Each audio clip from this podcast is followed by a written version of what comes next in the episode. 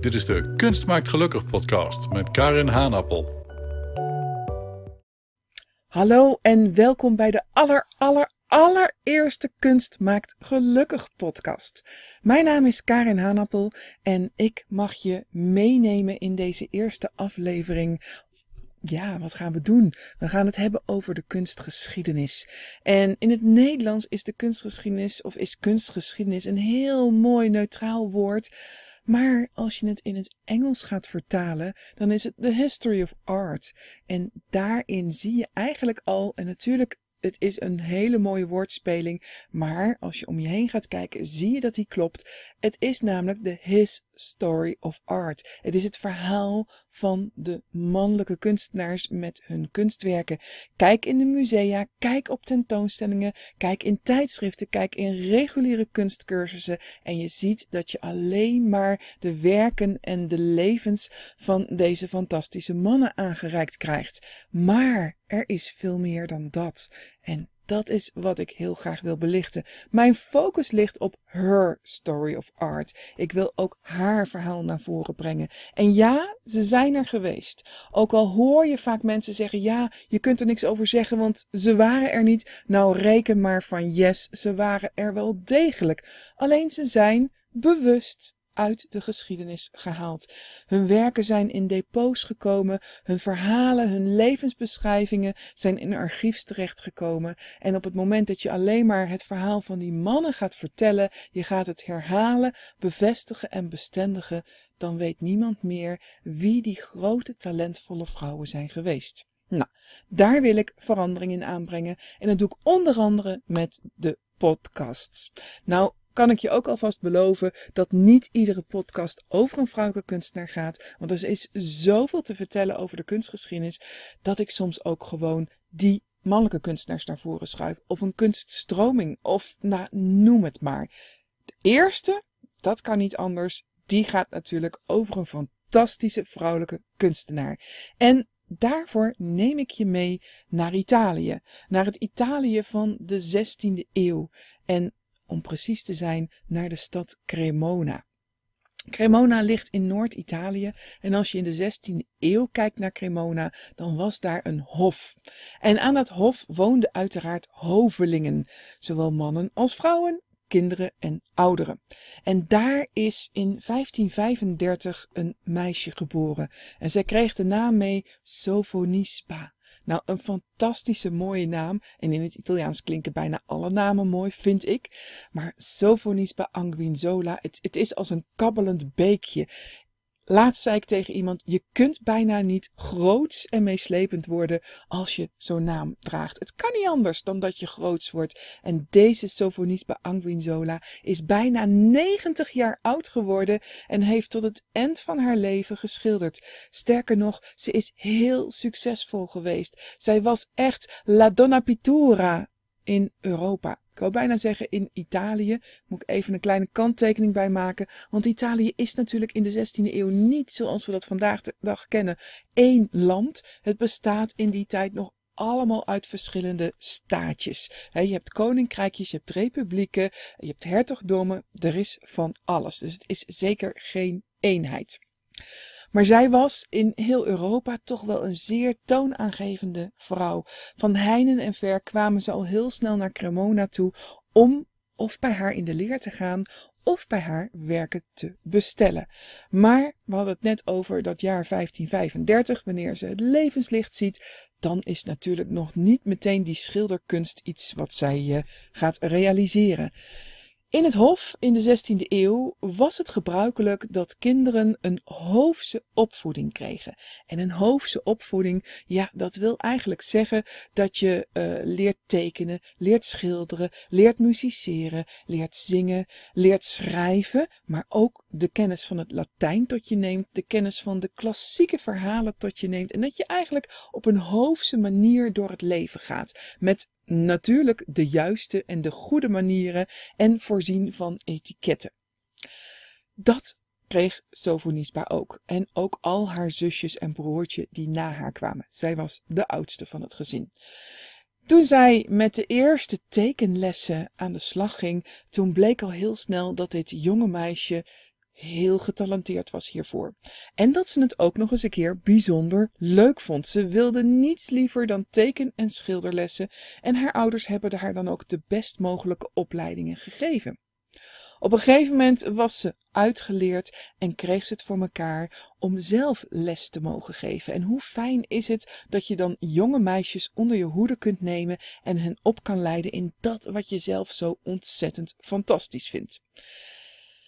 Een van haar aller eerste zelfportretten die dateert uit het jaar 1554. Een werk wat zich tegenwoordig in het Kunsthistorisch Museum in Wenen bevindt. En we zien daar een Sofonispa die ons aankijkt en die een heel klein boekje vasthoudt. En als je goed kijkt kun je zelfs nog lezen wat zij in dat boekje heeft geschreven. Er staat namelijk Sofonispa Anguinzola Virgo Sevitam Fecit 1554. Het betekent Sophonisba Aquinzola, Virgo, oftewel maagd, Sevitan Fecit, heeft dit zelf gemaakt.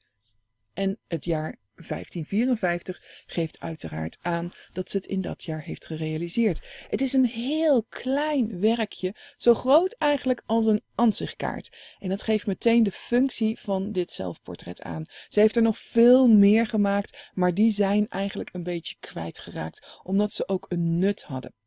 Bedoeling aan het hof was voor jonge meisjes dat zij hun ultieme levensdoel zouden gaan vervullen en dat is trouwen en moeder worden. En om een goede partner, om een goede man te vinden, ging vaak de vader op zoek, zeg maar, naar een geschikte kandidaat voor zijn dochter. En hoe mooi is het als hij dan een soort van fotootje kan meenemen. Ja, vandaag de dag zouden wij fotootjes meenemen. Maar zij maakte dus allemaal kleine geschilderde zelfportretjes. En die kon vader meenemen en die kon hij dan laten zien, eventueel uitdelen. Zeker als er dan kandidaten hè, interesse toonde, dan kon hij zo'n visitekaartje achterlaten. Nou, er is er, of er zijn er wel meerdere nog, maar degene die in Wenen in het Kunsthistorisch Museum zich bevindt, is toch wel een van de allerfraaiste. En die is een tijd geleden nog weer helemaal schoongemaakt en gerestaureerd en blinkt al als je de zaal binnenkomt. Sofonisba heeft meerdere zelfportretten geschilderd en er is er eentje in het bijzonder waar ik in deze podcast de aandacht aan wil besteden. En dat is het zelfportret uit 1656, twee jaar dus nadat ze dat werkje wat nu in Wenen is, heeft geschilderd. En deze bevindt zich in Langkoet en dat ligt in Polen. Via allerlei omzwervingen is het schilderij daar terecht gekomen. En gelukkig wordt het nog wel uitgeleend en is het onlangs nog jaar geleden in het eh, Museum voor Schone Kunsten in Gent geweest. En zal het uh, in 2019 zal het te zien zijn in het Prado in Madrid. Want daar zal een grote tentoonstelling zijn over Sofonisba Aquinzola en een tijdgenoot van haar uit Bologna, te weten Lavinia Fontana. Dit zijn twee zeer getalenteerde kunstenaressen in die 16e en begin 17e eeuw. En het Prado wil deze dames ja, eren met deze geweldige tentoonstelling die dus op gaat plaatsvinden vanaf oktober 2019 tot februari 2020.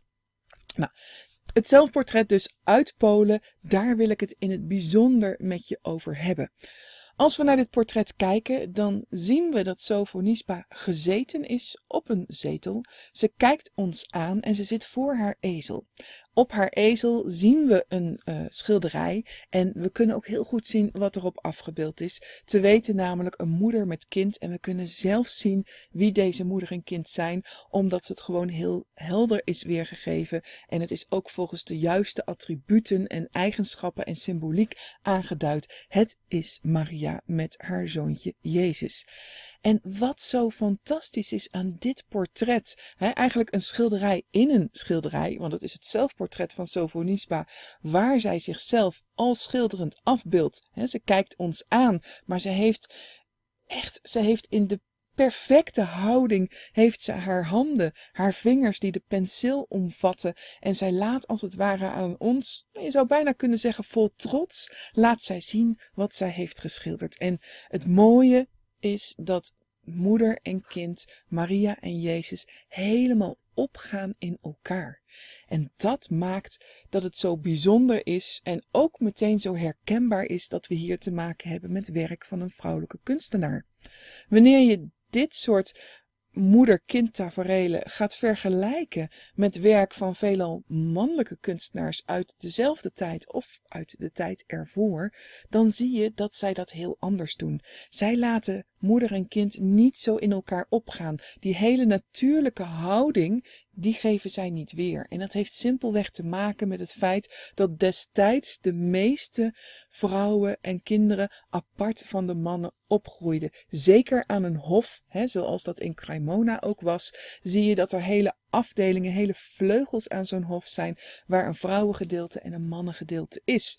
En de meeste mannen, en ik zeg niet iedere man, want natuurlijk zijn er uitzonderingen, maar de meeste mannen, die zien helemaal niet hoe een kind bijvoorbeeld borstvoeding krijgt, hoe er genegenheid is tussen moeders en kinderen daar houden ze zich niet mee bezig. Dus wanneer zij moeten schilderen en zij dit soort opdrachten krijgen, dan zie je dat ze dat op een hele andere manier als het ware uitdragen. Meestal zorgen zij ervoor dat Maria ons als toeschouwer aankijkt. Dat vervolgens het Christuskind op haar schoot ook ons aankijkt. En als we dan ook nog met een Maria lactans te maken hebben, oftewel Maria die haar kind voedt, dan is het vaak de borst met de tepel van Maria die een heel eigen leven gaat leiden en op weg gaat naar dat mondje van het kind, omdat zowel moeder als kind ons toeschouwers aankijken. En de kerk heeft zelfs gezegd dat dat de juiste manier van weergave is. En dat geeft al meteen aan dat vanuit dat instituut kerk men dus ook helemaal niet weet hoe moeders en kinderen, laat staan kinderen die borstvoeding krijgen, hoe die kijken naar de wereld om zich heen. Want reken maar dat alles vergeten wordt, dat er maar één ding is wat belangrijk is voor een kindje. Dat is die vrouw die hem het eten geeft of die haar het eten geeft. Maakt natuurlijk niet veel uit of je met een jongens- of meisjesbaby te maken hebt. En ik zei net al, daarmee onderscheidt Sofonisba zich heel sterk, zeker in dit schilderij in haar zelfportret, want zij laat zien dat ze de kennis heeft hoe het er in werkelijkheid aan toe gaat. Dus je zou kunnen zeggen dat ze die typische Maria met kind in een hele realistische setting neerzet. Helemaal niet naar ons toegericht, maar puur naar elkaar toegericht. Wanneer je dan ook nog gaat kijken naar bijvoorbeeld de manier waarop zij de handen heeft weergegeven van Maria, dan zie je dat daar ook een bepaalde overeenkomst in zit met haar eigen zeer verfijnde handen, maar dat je ook kunt zien dat het schilderij wat zij maakt beantwoordt aan de tijdgeest waarin zij schildert. En dat is de tijdgeest die wij in de kunstgeschiedenis aanduiden met het begrip manierisme. En manierisme is afgeleid van het Italiaanse woord maniera en dat betekent manier. En dat wil eigenlijk zeggen dat een ieder op zijn of haar eigen manier een schilderij kan realiseren. En in het midden van de 16e eeuw leidde dat bij heel veel kunstenaars tot een extra verfijning, een extra sierlijkheid, een extra galantheid en soms ook wel dat het ietsje langgerekter was dan andere onderdelen. En je ziet dat bij de Maria, maar ook bij de handen van Sofonisma zelf, dat er heel veel nadruk is gelegd op de handen en dat die heel sierlijk en heel fraai zijn weergegeven. Verder zie je dat Sofonisba, wat ik al zei, ons aankijkt en dat zij ook de kleding draagt zoals kunstenaars die destijds droegen. dus ze heeft geen fraaie hoofdse outfit aan. ze, ze, ziet er niet uit alsof ze naar een of ander feest gaat of als ze ontvangsten moet hebben. Nee, ze heeft zich echt gehezen, zeg maar, in kleding die ook kunstenaars, ook vrouwelijke kunstenaars in die tijd dragen. Het is kleding die wat sober oogt. Je ziet nog net een wit kraagje boven het jakje uitsteken en ook bij de mouwen zie je het witte kraagje nog. Maar voor de rest heeft ze gewoon een hele eenvoudige bruin getinte uh, gewaad aan met op haar schouders een zwart kapje. Haar haren heeft ze helemaal naar achter gestoken. Het is gevlochten. En als je goed naar het schilderij kijkt, zie je zelfs dat er ook nog een heel net over gespannen is. Dus haar haar zit perfect, heeft ze geen last van en ze kan gewoon goed doorgaan met haar werk. Nou, aan de ezel waar dus het schilderij op staat, daar zie je ook nog een palet. En dan zie je ook dat op dat palet bepaalde kleuren ook al zijn gemengd met elkaar. Nou, voor de rest, wat ik al zei, ze heeft haar penseel vast. Die heeft ze als het ware op het doek gelegd. Of op het paneel gelegd. Het is niet goed te zien of het doek of paneel is het schilderij in het schilderij. Het schilderij wat ik je wat ik bespreek, haar zelfportret, is een doek, is canvas. Maar het kan best zijn dat zij ons laat zien dat ze op een paneel aan het werk is in plaats van op een doek. Het is in ieder geval gespannen en het is goed te zien, goed te traceren.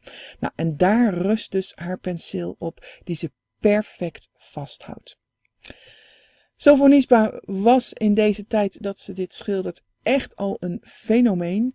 Ze had verschillende leerlingen, want het is zelfs bekend dat dit werk, wat je, ja, je zou het wel haar meesterwerk kunnen noemen, dat ze aan haar leerlingen de opdracht gaf: schilder dit na en maak van mij jezelf. Oftewel, schilder ook een zelfportret van jezelf en zorg er ook voor dat je iets laat zien wat je op de ezel hebt staan. Als je voor hetzelfde thema kiest als wat ik gekozen heb, doe het dan op de juiste wijze. Oftewel, schilder het zo realistisch mogelijk. Hou die, wat we in het Engels noemen, female gaze voor ogen. Hè? Dus zorg dat het moeder en kind naar elkaar gericht zijn. En zet dan op mijn plek jezelf neer en probeer zo goed en gedegen mogelijk jezelf ook uit te drukken. Er zijn heel veel van dit soort werken teruggevonden. En omdat men in eerste instantie hè, niet meer kende, want ik zei al, zij is in de vergetelheid geraakt. En dat betekent wanneer in de 20ste en 21ste eeuw dit soort werken weer boven tafel komen, dat niet altijd meteen herleid kan worden van wie het is. En dan wordt er vaak gezegd, dit komt uit de kring van Sofonisba, want haar werk kunnen we er inmiddels al in herkennen. Nou, dat zij zo'n enorm belangrijke grote schilderes is geweest, heeft natuurlijk niet alleen te maken met het feit dat zij 90 is geworden, heeft ook niet alleen te maken met het feit dat zij aan dat hof zo'n enorme voorname positie heeft ingenomen, maar het heeft zeker te maken met de leerlingen die zij heeft gehad, de opdrachten die zij heeft gehad. En een van de grote opdrachtgevers die zij heeft gehad was koning Philips II van Spanje.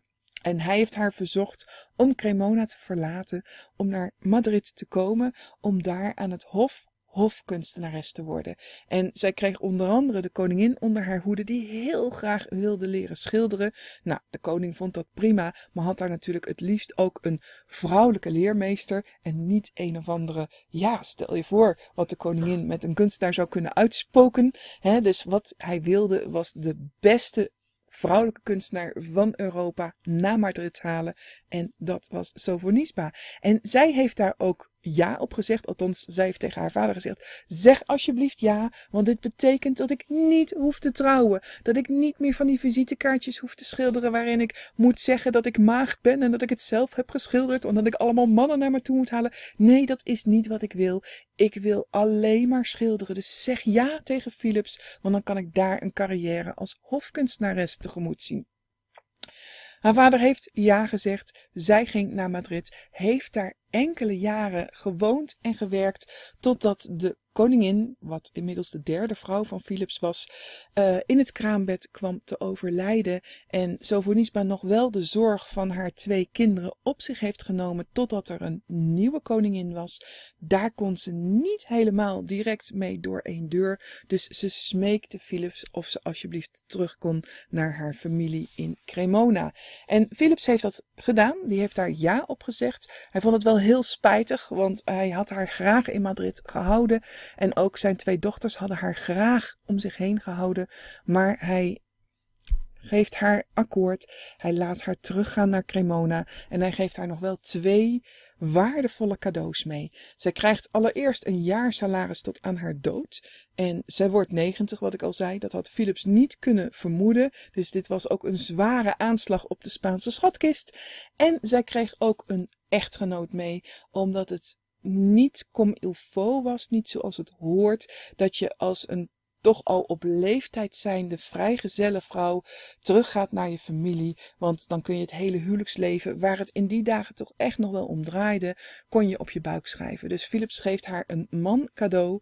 Um, zoals ze zelf ook later zei, echt geen vervelende man. Hij had het goed met me voor. En uh, ja, ik werd al binnen enkele jaren werd ik weduwe en vanaf dat moment had zij een veel betere positie. Zij hoefde zich niet meer hè, schuil te houden achter ik ben de echtgenoot van of ik ben nog de oude vrijster, wat natuurlijk niet zo uh, was, maar wat Philips wilde voorkomen met dit huwelijk. Zij kon als weduwe, kon ze gewoon weer schitteren en stralen in haar schilderkunst. Van heinden en ver kwamen er weer allerlei kunstenaars die bij haar in de leer wilden en zij leerde zelfs op een enig moment ook een nieuwe man kennen die notabene 15 jaar jonger was dan zij. Ze raken met elkaar aan de praat, ze worden zelfs verliefd op elkaar en ze trouwen nog. Hij overleeft haar weliswaar, hè, maar toch 15 jaar jonger. Hij is 75 als zijn echtgenote op 90-jarige leeftijd komt te overlijden in Palermo. Zij heeft de laatste jaren van haar leven op Sicilië doorgebracht. En uh, daar ligt zij ook begraven in Sicilië. En het mooiste wat ik, of nou het mooiste, het is een van de mooie verhalen die ik er nog uh, tot slot aan wil toevoegen. Want zo'n eerste podcast wil ik ook niet meteen uren laten duren. Um, het mooie verhaal is dat Anthony van Dijk, een belangrijke kunstenaar die we denk ik allemaal wel kennen tegenwoordig, hè, tijdgenoot van Rubens in Antwerpen. Hij is te voet van Antwerpen naar Palermo gegaan, omdat hij echt heel graag van Sofonisba Anguinzola les wilde hebben. En zij overlijdt in 1625 en dat is precies een jaar nadat Van Dijk haar heeft bezocht. Want in 1624 gaat hij dus uh, naar Palermo toe en onderweg schrijft hij iedere avond in zijn dagboek: Oh, ik hoop dat La Grande Donna Sofonisba nog in leven is. Want ja, wat ik al zei, zij sterft op 90-jarige leeftijd. Dus wanneer hij naar haar toe komt, is zij 89. En de kans dat zij er niet meer is als hij aankomt, is natuurlijk best wel aanwezig. Nou, als hij uiteindelijk na een lange barre tocht in Palermo op Sicilië aankomt, dan is het eerste wat hij doet is horen of zij er nog is. En zij is er nog. En dan kan hij rustig nog een nachtje slapen om de volgende dag bij haar onthaald te worden. En hij vertelt ook in zijn dagboek dat hij ontzettend blij is dat hij de eer heeft om haar te mogen leren kennen en van haar ook allerlei adviezen mag aanhoren. En hij vertelt ook nog een hele leuke anekdote, want hij vraagt haar of hij alsjeblieft een portret van haar mag maken. Nou, ik zei al, ze is al op leeftijd, 89 is niet meer helemaal piep.